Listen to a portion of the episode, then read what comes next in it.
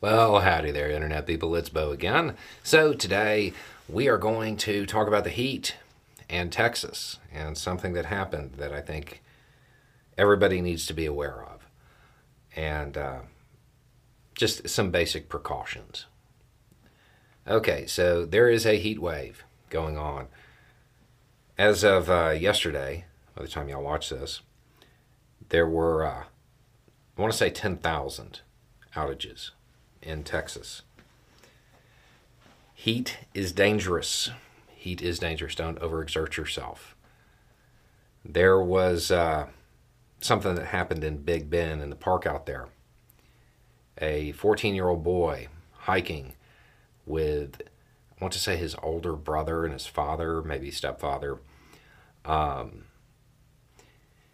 he got weak, you know, got dizzy, became unconscious. His dad ran to get help. The 14 year old boy did not make it. His dad, in the rush to get assistance, looks like he uh, crashed his vehicle. He also did not make it. Um, the temperatures were about 119 degrees that day.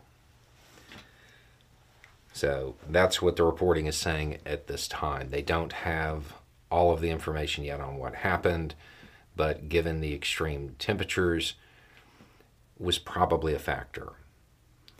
There is a uh, an attitude that basically, well, it'll be all right. I can handle it. Interesting little fact. You know what happens at 90 degrees? On military bases. A black flag goes up and everything stops. No strenuous activity outdoors. It stops.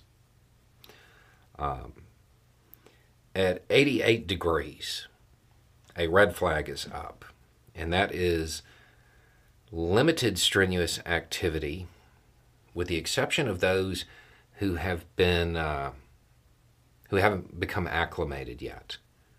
I want to say it's 12 weeks. They require you to be there in the local weather because it's different everywhere. The heat here in Florida is very different than the heat in Texas. So it, it affects people differently. There's also another flag at, uh, I want to say it's 85 degrees, which I think is, I want to say it's limited or maybe even halted for those who haven't been acclimated for three weeks. Being acclimated to the local weather, super important. The heat is a killer. The heat is a killer. So, if you are in this area, particularly if you're in an area that has been affected by outages, make sure you uh, take care of yourself you stay cool, you stay hydrated, but also check on those people around you, uh, particularly those who may have more issues due to the heat, those who are much older, much younger. Um, make sure that they are cool, make sure they are hydrated. Um, it's one of those things that can occur very, very quickly. Sometimes you don't realize you've overexerted yourself until you're already dizzy and needing to sit down.